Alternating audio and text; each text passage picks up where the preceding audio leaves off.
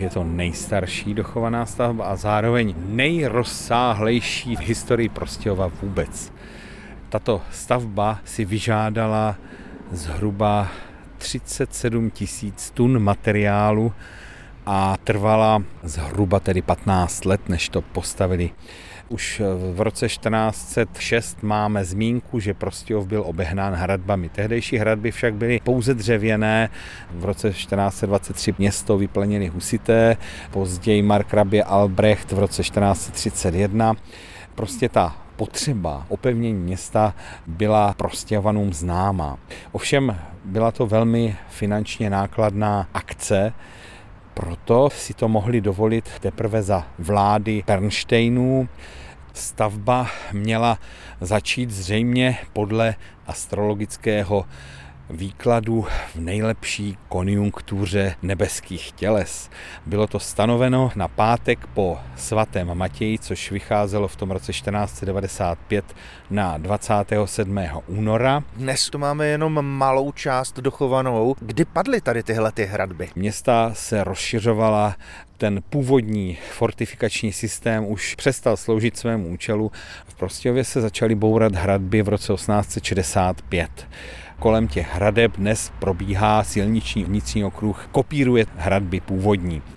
Hradba nebyla jedinou zdí, byl to celý fortifikační systém, vysoká hradba blíže centru města, před tou hradbou val a před tím valem ještě byla nižší zítka, která právě měla zdržet případné dobyvatele města. Šíře toho sadu nám znázorňuje prostor mezi těmi hradbami. Ano, vlastně od té velké hradby k té malé zítce bylo zhruba 60 metrů, čili ten fortifikační systém byl dost účinný. Boření hradeb pokračovalo, protože tady v místě, kde stojíme, byly ty hradby ubourány ještě kvůli stavbě kina. Ty hradby tedy musely ustoupit novým stavbám, k nímž samozřejmě kilometro 70 patří.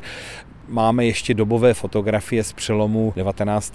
a 20. století, kdy tady ta část hradeb ještě stála. Tehdy vlastně se zakládal tady ten park, ty smetanovy sady, ale celkově ty hradby ustupovaly postupně.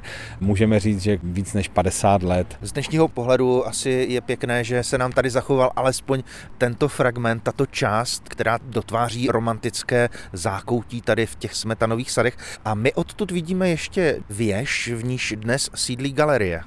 Tato galerie se jmenuje Galerie Bašta a to je samozřejmě právě součást toho opevňovacího systému. Projdeme otvorem v hradbě Ocitneme se v ulici Školní, podstatnou část dnes zabírá parkoviště a když se otočíme, tak vidíme malbu. To je malba Tomáše Vincence, který zde vlastně na zakázku města Prostějov udělal, řekněme, připomínku podoby ulice Školní, protože tato ulice byla součástí židovského geta a byly tady židovské domky, takže tato malba nám právě evokuje ještě, řekněme, přelom 19. a 20. století, kdy tady ty domky stály. Ty židovské čtvrti tady, myslím, stály dost dlouho. Zejména tedy to jádro židovského geta, které se nachází na opačné straně, to vlastně bylo až do přelomu 80. 90. let.